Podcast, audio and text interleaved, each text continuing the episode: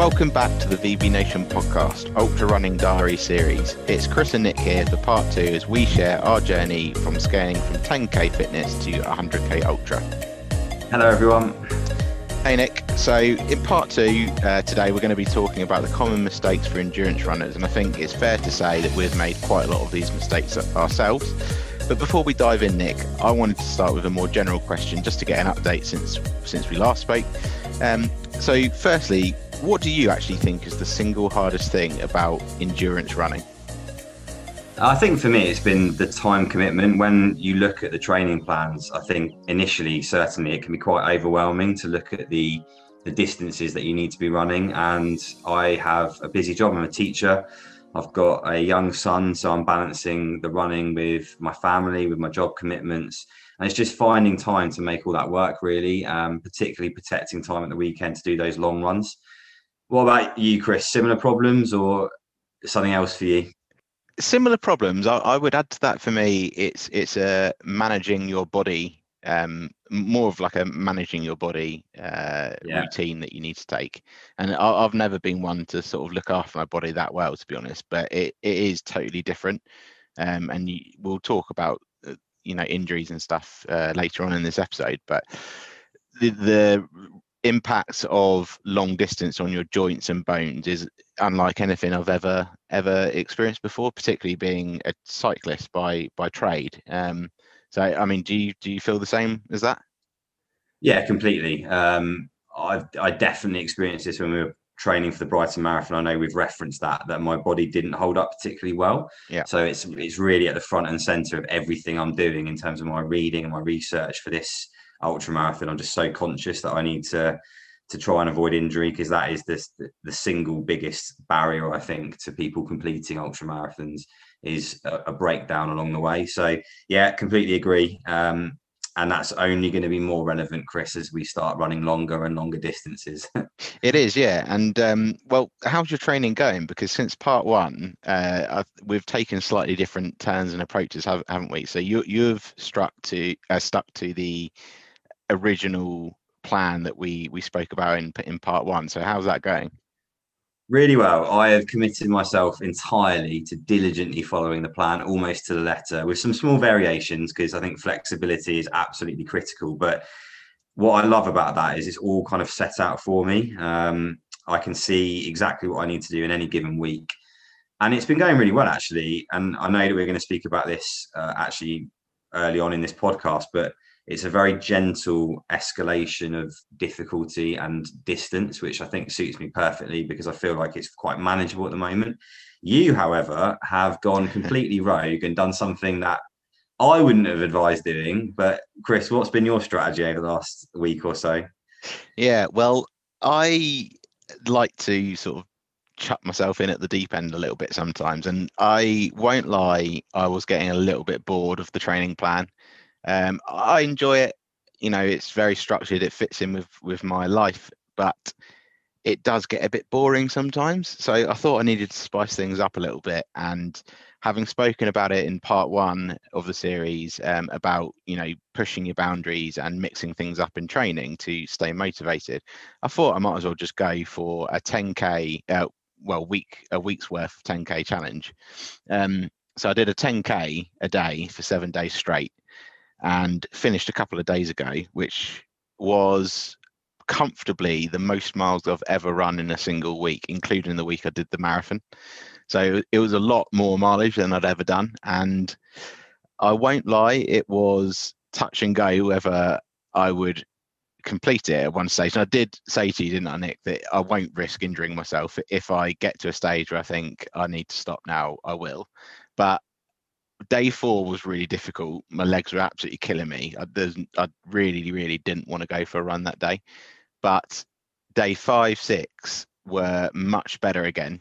And I actually quite enjoyed the whole experience. So I'm hoping that as we move now onto the bigger mileage, and uh, we've both got a, in the plan a 14 mile run ahead, um, that that will have really helped me one build endurance and strength and two get used to running on tired legs um, but on top of that as well i also saw an osteopath um, for the first time in, in years to be fair like bef- the last time I had some actual you know medical advice on on running was before we did the Brighton Marathon, um, and just just that really highlighted a few things. Um, and I, I said it just then about looking after your body um, and the importance of recovery. And again, we'll, we'll talk through this in a bit more detail shortly. But yeah, I, I think it's been quite a good week for me actually, and I'm a little bit worried that there might be a slight slump after putting in quite a big effort for the last seven days. But um, as I said, there is the 14 mile run coming at the weekend. So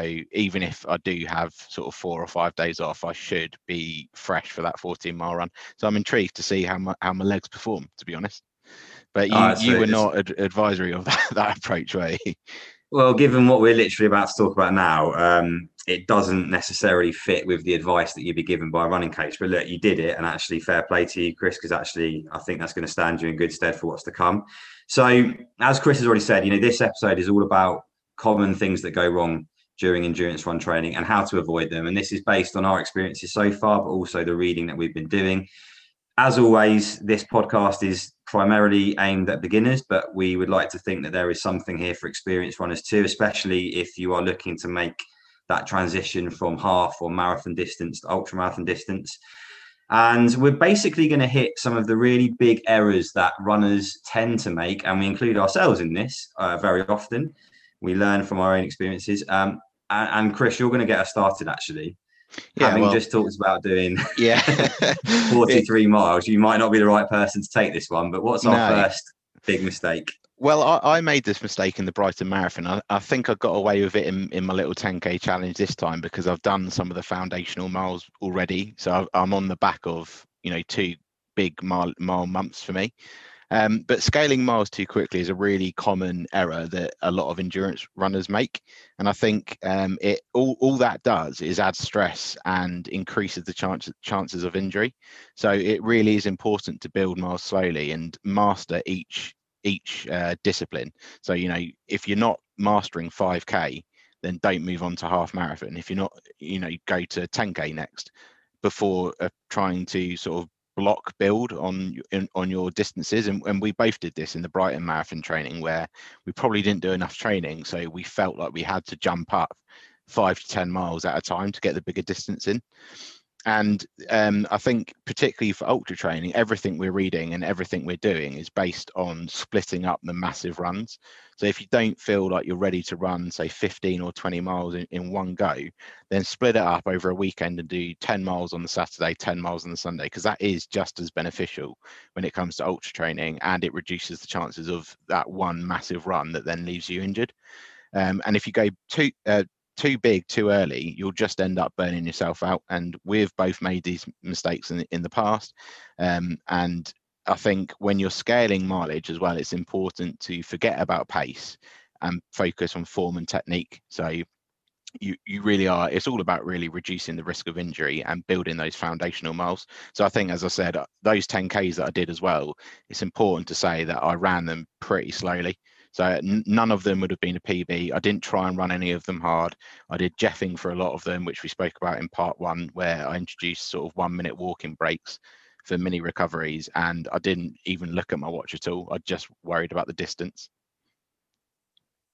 Yeah, it's good stuff. Um, the the best bit of advice I've got on this mistake is that magic number of ten percent.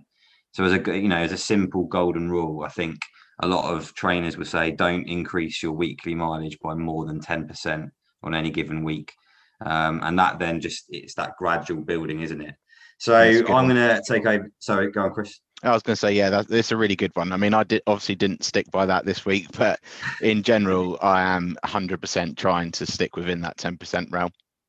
Yeah, absolutely. So I'll take number two. So, so mistake number two really is losing training motivation. And uh, let's let's be honest here it is incredibly difficult to keep at a really positive high level with with this volume of training. And I think I don't know about you, Chris, but already I've had good weeks and I've had bad weeks. Weeks where I, have really enjoyed the running, and there have been weeks where it has been a real challenge to get myself out the door. And I think that's very normal. And I think to to do this program successfully, you've got to have a few tricks up your sleeve for those bad weeks and those bad days where the running just doesn't feel great. So I think number one, it's it's having that plan because then you've got that accountability. And I have been, I've printed it, I've stuck it on the wall, and I'm ticking off the runs as they go. So I can constantly kind of have that point of reference for how I'm doing.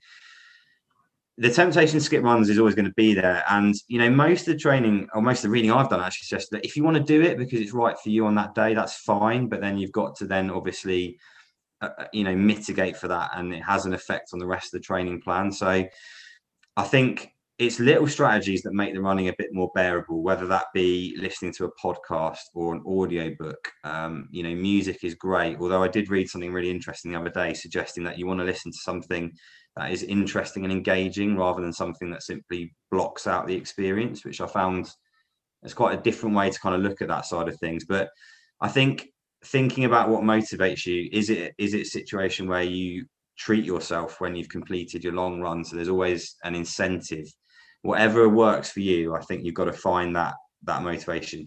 And look, we are raising money for charity, and that I think is the big driving factor for both of us, isn't it? And when you've got that money coming into the Just Giving account, I think that for me, you know, not wanting to disappoint the people that have sponsored us and having that kind of support network behind us really, really helps. Have you got anything that you want to share, Chris, that you just think in terms of motivation when you're not feeling great that gets you out on the road? I think you've touched on some really good points there, and and we mentioned it in sort of like the getting started episode in in part one. But iron tight motivation and finding your why is so important when you sign up for anything marathon distance and beyond because it is such a big commitment that and it is such a long slog. You know, there are parts of our training plan in one or two months where I'm looking at that thinking, how on earth are we going to do this? So so I do think yeah, you you're completely right that the the motivation of like why you're doing it needs to be absolutely drilled into your brain. And for me, um, I would also say there just um, have a healthy relationship with running. So running shouldn't be seen as a chore. It should be, you know, it, sh- it also shouldn't be seen as a way to just lose weight and look good. It needs to be healthy and you need to enjoy it because if you hate runs, then how are you going to handle it when you know you're three months into your run program and and you're massively scaling up the mileage so whether that is um, running with a friend or as nick said listening to a podcast and i actually heard a great tip on another podcast um, last week which was podcasts are actually better to listen to running when um, uh, sorry instead of a song because songs change the pace of your running and you lose your natural rhythm. So some songs obviously you run a little bit faster because they're faster pace, some song, songs a little bit slower. And apparently when you're listening to a person speak, you relax more and get into a more natural rhythm, which is quite an interesting point. So yeah, for me, podcast as well, but that it's all part of um, the learning experience. And that's a massive reason why I did that 10K challenge because I felt that my motivation was slipping a little bit and I wanted to spark a bit of life back into it. So I'll, I'll go again with with a third mistake then, um, and that's skipping your long runs. And I've made this mistake many times before, and ultimately the main point here is nothing else can compensate for missing long runs. So you can do as many 5ks and 10ks as you want but at the end of the day if you're going to do big miles at some stage you do need to do multiple big miles because your body just won't be ready for it.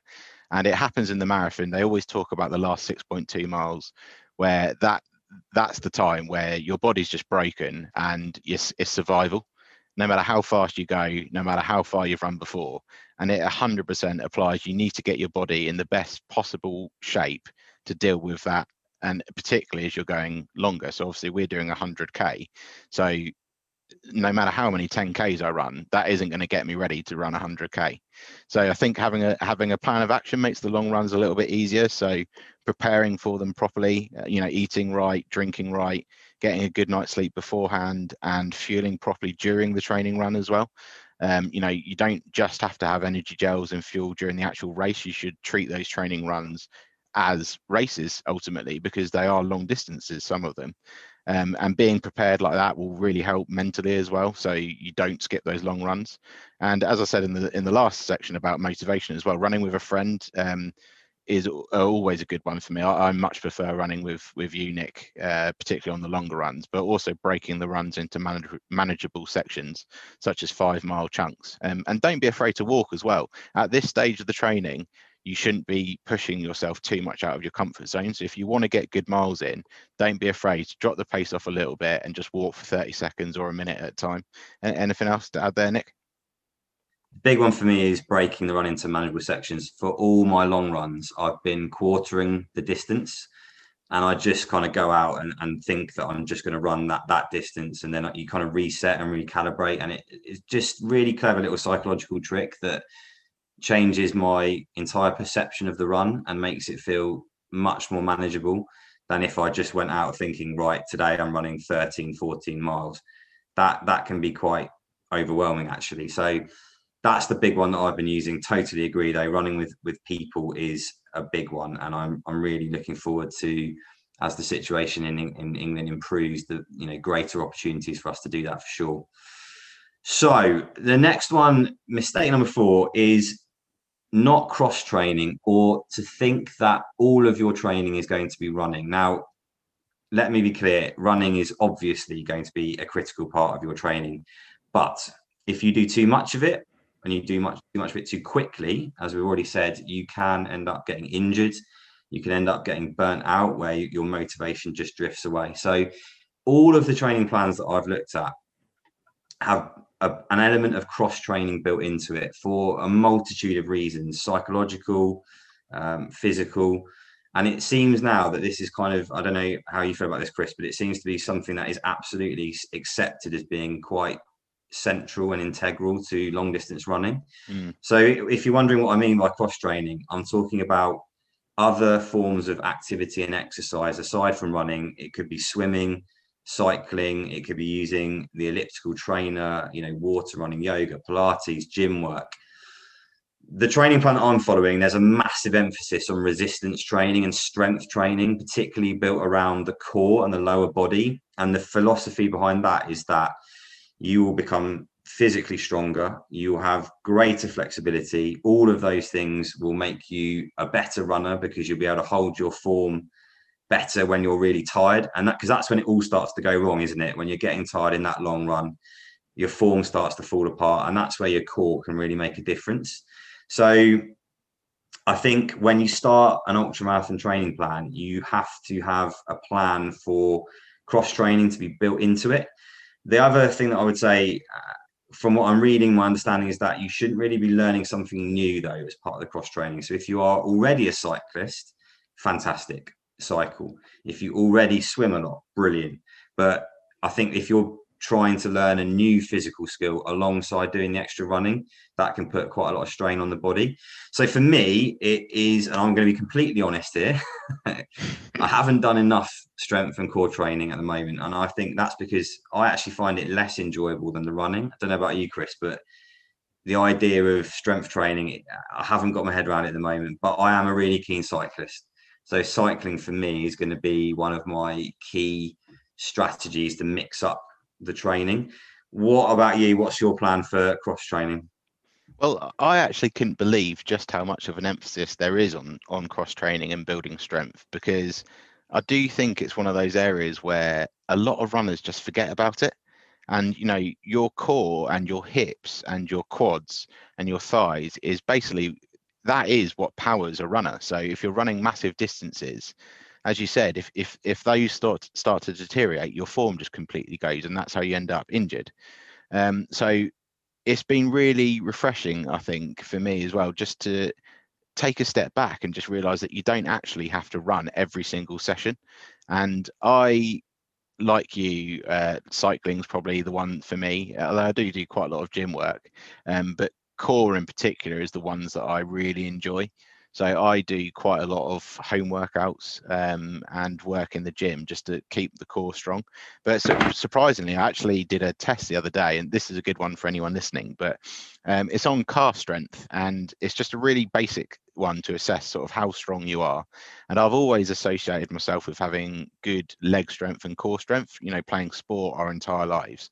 But I couldn't believe it how weak my calves were. So it's just very simple one. Put your hand against the wall and lift one leg off the ground, and with your leg straight, um, do as many lift ups as you can to see how how many you can do basically. And if it's under 40, you need to build your strength. And I have quite big calf mus- muscles. You know, I've played football all my life, and I did 40, but was in agony and I couldn't believe it. I was like, I actually am really surprised here.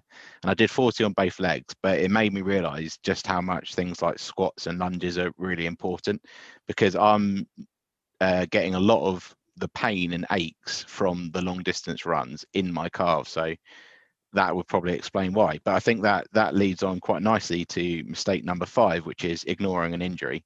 And I think in endurance running, there's a really fine balance between being injured and being tired and sore and everyone needs to do this differently because there isn't sort of like a one size fits all approach because every everybody is different but everyone needs to work out the difference between being tired and sore and actual pain because you do need to be able to run on tired legs and uh, of course you're going to be sore at times but you can't ignore pain and there's a massive difference there but the, it's quite blurred i think in how you identify between the two. And when you do think that you're injured rest may seem counterproductive because obviously you're then not running but trying to force running when you're in pain is likely to just make things worse uh, and take a longer time to get better essentially. So i've i've tried to force through through injuries before and all it meant was that i actually uh, I ran worse for like a shorter period of time, uh, and then my actual layoff was just a lot longer. Whereas if I'd have just you know taken a step back, properly recovered, properly addressed the injury, I would have been back on my feet and back in uh, optimal uh, performance levels much quicker. Um, what's your what's your thoughts on injuries, Nick? I think the hardest thing to do when you're training for any long distance running event is to step away from the training program because you've invested so much time in it. I think it's really, really hard to make a rational choice about that as a runner. And I'm just thinking about our cousin James at the moment, Chris, who is nursing an injury, has run through it. You know, it, it's so difficult to make that decision that actually I'm going to stand down for two weeks. Yeah. Um, because you feel like you can't recover from that. But actually, I think if you speak to any run training coach, there are strategies and ways to to sort of recover from that and actually not let that put you too far off your schedule. So uh, spot on that you can do far more damage by pushing it. Step away, and then once you feel better, you can compensate for that time you've missed. So my next mistake, and for, for me, I wanted to put this one in because this was the biggest shift for me from marathon distance running to ultra marathon. The mistake is to set unrealistic goals. And I think when you are running, most runners are very time obsessed, and this is something that you know it's it's Strava, it's Garmin, it's the watches, isn't it? Everyone is constantly aware of their pace. Certainly, when I was training for the marathon, I was looking at my watch every couple of minutes when I was running. I was obsessed with it. I was looking at my watch when I wasn't running. It just became second nature to me. With ultra marathon running, you have to think only about being an endurance runner and it's about longevity it's about finishing. Certainly for us because we are very much just want to get to the finish line don't we? That's yeah. the goal. Yeah. So i think what what i would advise is that you really don't worry about pace on any level. It's about just enjoying the runs. It's about setting the habits. It's about making sure you do all the training runs. Not everyone's has to be on the clock. I've started to actually cover up my watch. You still need to wear. I still need to wear it because I, I want to measure distance. But what I'm not doing is obsessing about how quickly I'm running. I'm running based on how my body feels. So I think one of the most demotivating things that you can do when you're running is to set yourself a target that you can't meet. So smart goals, as with all things in life, are really great. You know, specific, measurable, attainable. That's the key. Relevant, timely, and that keeps you motivated, and it doesn't cause you to feel like you're failing, which I think is quite an easy thing to do sometimes when you're you're trying to run a really long way. And what happens if you set yourself a goal that's too far out of reach, you either won't fully commit to doing it, or along the way, I think you're going to realize you're not going to make it, and then it becomes it becomes more of an issue than it does a motivational factor. So that transition to the idea of just wanting to run for a long time has been actually for me actually i'm going to be honest it's quite refreshing to be to be fair. I've just started to enjoy my runs and i just go out and i say right i'm going to run this distance today and if it takes 30 minutes longer than it normally would i'm all right with that because i've got my time on feet. So that one was a really important one for me. How how do you find that one, Chris? Yeah, it's it's it's a, it's a really good one, I think, because I've been very guilty of setting myself goals that may well be unrealistic, but also just are totally irrelevant to the to the end goal. And for endurance running, often you may have a, a, time in mind for when you want to finish but as you said for for someone like us two who just want to get to the end of the 100k um, time is actually irrelevant. So then I was thinking, why did I set myself, you know, a 10k PB time? Because doing a 10k PB is ut- utterly irrelevant to finishing an 100k ultra, because I'm not I'm not running it like a race. You know, I'm running it. It's it's an endurance event for us. So I also think, you know, just to carry like elaborate on what you said about the smart goals is they they also need to be incredibly um you know tailored to what your actual end goal is. So relevant is you, you, mentioned attainable as being a really important one but for me relevance as well is really important because i spent way too much time when we were doing marathon training obsessed with running half marathon pbs and what that meant on race day when we did the marathon is we ran the first half of it quite quickly because I was always looking at my clock and worried about you know what time we were on, and it also plays I think with with goals it plays into w- what we said before about having a healthy relationship with running. You don't want to be always obsessed with a time or you know a, a certain mileage. There does need to be an element of just enjoying it, and I really like what you said about you know covering your watch up, and I totally agree that I also feel very liberated now I don't really care about what time I'm running. I'm just running because I know I need miles rather than, uh, oh, I need to run a 5K at this particular pace or like, why is my average speed dropping and, and all that sort of stuff. So it's now a much more enjoyable experience for me. And, and yeah, and to be clear, I, I still have quick runs, but if I do, it's because I feel good.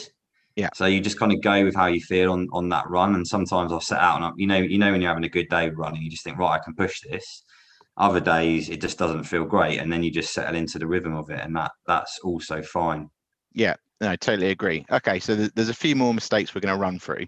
So, mistake number seven is not starting your training early enough. And I think typical ultra run training plans are slightly different to marathon plans. So, marathon runners normally do like a 16 to 20 week training plan ultra running is longer than that, so it's more likely to be 24 weeks or, or more. Um, and ultimately, you absolutely do not want to be playing catch up as you near the race day. And if you've left the training too late, it's really tempting to play catch up and bulk load the, in the final few weeks, but that's when you should be tapering. So there isn't really like an early, you can't start early enough in, in my view. And we've both done this before with uh, half marathon and marathon distance where we've kind of left it too late and ended up having to scale up those runs which is what we spoke about in mistake number one um, because we hadn't done enough miles in in the early months. So we've started quite a long way out now. The the event we're doing is in is in august so we're still a good you know five months away from that um, and it is building those foundational mile uh, that those foundational miles so you're ready to scale up properly. And you you have to trust the taper because i think a lot of people think that oh you know last two or three weeks before the event you know, i should be running loads in those weeks and what if i lose my fitness? But tapering is your chance to rest your body and mind and recover. So you start fresh on race day so uh, if you aren't prepared within two or three weeks, then you're not going to be ready. There's nothing you can do in that time that will get you ready for the race. So it, the key is start start your training early and don't underestimate the early miles and just think, oh, there's only a 5k on my training plan today, so you know I can do that quite easily. So I just won't do it. But those miles are the ones that get you into a routine and build the foundational miles for you to do the bigger miles later on in the plan. Yeah, and there's a lot of overlap with some of our other mistakes here. So starting 24 weeks before the event is closely linked, isn't it, to not overwhelming yourself with mileage, which was our first mistake because it's it gives you that time for a really gradual increase. So yeah, completely agree. This is something that needs to be done steadily, slowly, not rushed. So mistake number eight, I am going to talk a little bit about recovery and the, the mistake of not recovering right. And two two things really here. The first is that what I'm starting to understand is that when your run finishes, you essentially immediately start preparing for your next run. So I was very much a runner that would get into the house and I would literally throw off my running shoes. I'd hit the couch and I'd just lay there. And what I often found was that for the next two to three days, I would be completely stiff. That's obviously just really, really not sensible. Um, so there's a process when the run finishes, particularly the long run. You eat something within 30, 40 minutes. You're looking for carbohydrates, um, you're looking for protein, a combination of carbohydrates and protein you warm down at the end of the run. So at the end of all of my runs now, I'm doing five minutes of initially just very, very, very slow jogging for like two minutes and then three minutes of walking. And then I do a stretch. And I don't love doing that to be honest, because I feel like when I've hit that mileage, I want to stop. I'm, I'm finished, I'm done, I want to crack on with my day. But I'm gonna be, I'm gonna, I'm gonna say this. It is transforming the way I feel for the rest of that day and the next day as well. And what that means is that when my next run comes along, I just feel so much better and so much fresher. So getting that recovery right, I think is is really instrumental in avoiding those overuse injuries, making sure that you are ready to meet the requirements of your training plan. And the other aspect of recovery, I think, is enjoy the rest days. it's quite easy, I think, when you're training for something like this to feel a bit guilty on a rest day. I don't know if you ever get this, Chris. I do, yeah, I do. But and I I know that others like our cousin James also um, struggle. I suppose when yeah. you get into quite a quite a good routine, it's quite hard to just if you if your body's feeling good as well, you can you can underestimate. I think um, because you think you can do more, but in reality, the rest period is still really beneficial, even if your body feels strong.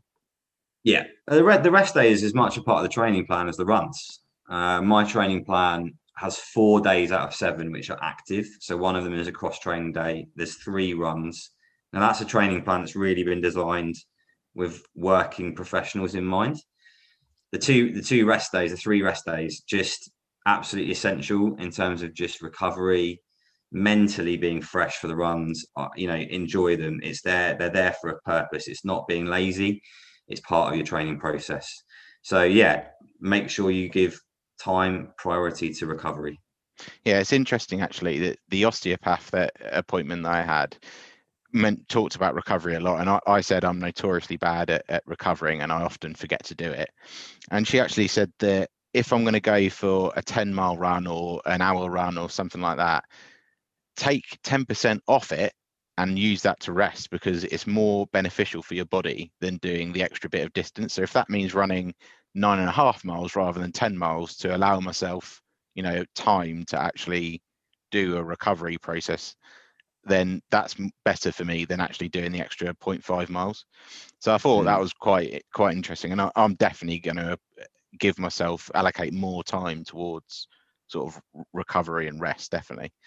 And then, so mistake number nine is not fueling right. And I mentioned it earlier about preparation. You know, treat your training runs like the actual race days because there's some big miles in there. But it goes without saying that for long distance runs, you need to keep hydrated and fueled. And I think it's easy to just think, um, you know, it's just it's just a training run, so I'm not going to take any gels or any water or anything like that with me. But you have to hydrate before you start during and then after as well, because feeling badly just leads to poor performance and health risks as well. You don't want to get dehydration. Um, and I picked up a really good tip actually a couple of weeks back, which is using your watch to to good use. Um, we all have data at the palm of our fingers now, so um, looking at your running splits and seeing if there's a trend in in your pace dropping off. So for me that is around the 10k k mark. So i know that when i hit 10k that's generally where my mile splits start getting slower. Um, and that's when i should fuel. So it's quite an interesting way of actually using the data that you've got and using your you know your previous runs to work out when you actually need a little energy hit. So now i know that when i get to 9k if i'm running longer than a 10k run I need to have an energy gel at 9k to delay that drop in energy and uh, you know prolong my my ability to maintain the pace. So it's quite a nice little tip, I think, to actually look at your splits and tailor a, a fueling package G. But I think not fueling right is a really common mistake that too many runners make. And I've done it before and ended up with a lot of cramps in my legs where I, was, I wasn't hydrating enough and my fluid intake was quite poor, particularly for ultra running as well, when you generally have to carry a bag and water with you. So for the race that we're doing, we have to carry two liters of water with us from the very start. So getting into those habits is a really good thing to do because um, I've I've invested in a running bag, and you know you do need to be able to fuel on the go as well. So trial and error in your training run, so you're not doing anything new on race day. What's your thoughts on that, Nick? Yeah, incredibly important. My tip here would be to combine your fueling during the run with your walking breaks. Um, I find that really helps me just to kind of not rush it too much. Um, and that just helps to kind of remind me as well that I need to take on a gel or I need to drink a little bit of water. But there's no doubt I got this wrong in the Brighton Marathon, and I think that's partially why we both I basically had to walk the last six miles. uh, yeah. Lessons learned the hard way there. So yeah, completely agree with with the importance of fueling. No, no question about it. Nice. Well, there's our nine common mistakes during endurance training and, and how to avoid them. So, so Nick, I guess the only thing left to say is is what's next for us big increase in mileage over the next few weeks. So, you know, when we come back and speak again, we will be right in the teeth of the training plan. Uh, the long runs are getting longer. And, you know, really, I'm, I'm actually really looking forward to it. I feel like we've done a good job up to this point. So difficult, but it gets real now. Yeah, I, I, would say I don't think our, our cousin James would agree with this, but I would say we're in a reasonable position now to kick on. I think he would probably say that we've massively underrun still, even though I think we're both running probably more than we've ever done in our lives. But I personally feel in in a good place, like injury free. I feel strong, and I, I'm quite looking forward to it in a weird way. I am looking forward to it, and I think you're right. I think feeling like I'm not injured is is the most encouraging thing at this point. Um, long may that last. And you know, we've made plenty of the mistakes that we've discussed this evening, but we're learning all the time, aren't we? So hopefully, we'll take some of our own advice forward over the next few weeks. Yeah, that's it. Well, yeah. On that note, let's uh, let's wrap up. But yeah, on on to part three next time. Thanks for listening, everyone. Thank you. You've been listening to the VV Nation podcast. Thank you so much for tuning in. If you like what you heard, don't forget to rate it, share it, and subscribe. And please stay fit and active. And you can follow us on our social channels on Twitter at VV Nation Fit, Facebook at VV Nation, and Instagram at VV underscore Nation. Also, check out our website, vvnation.co.uk, for all of our podcast episodes. And don't be afraid to send us a message and get in touch. Thank you.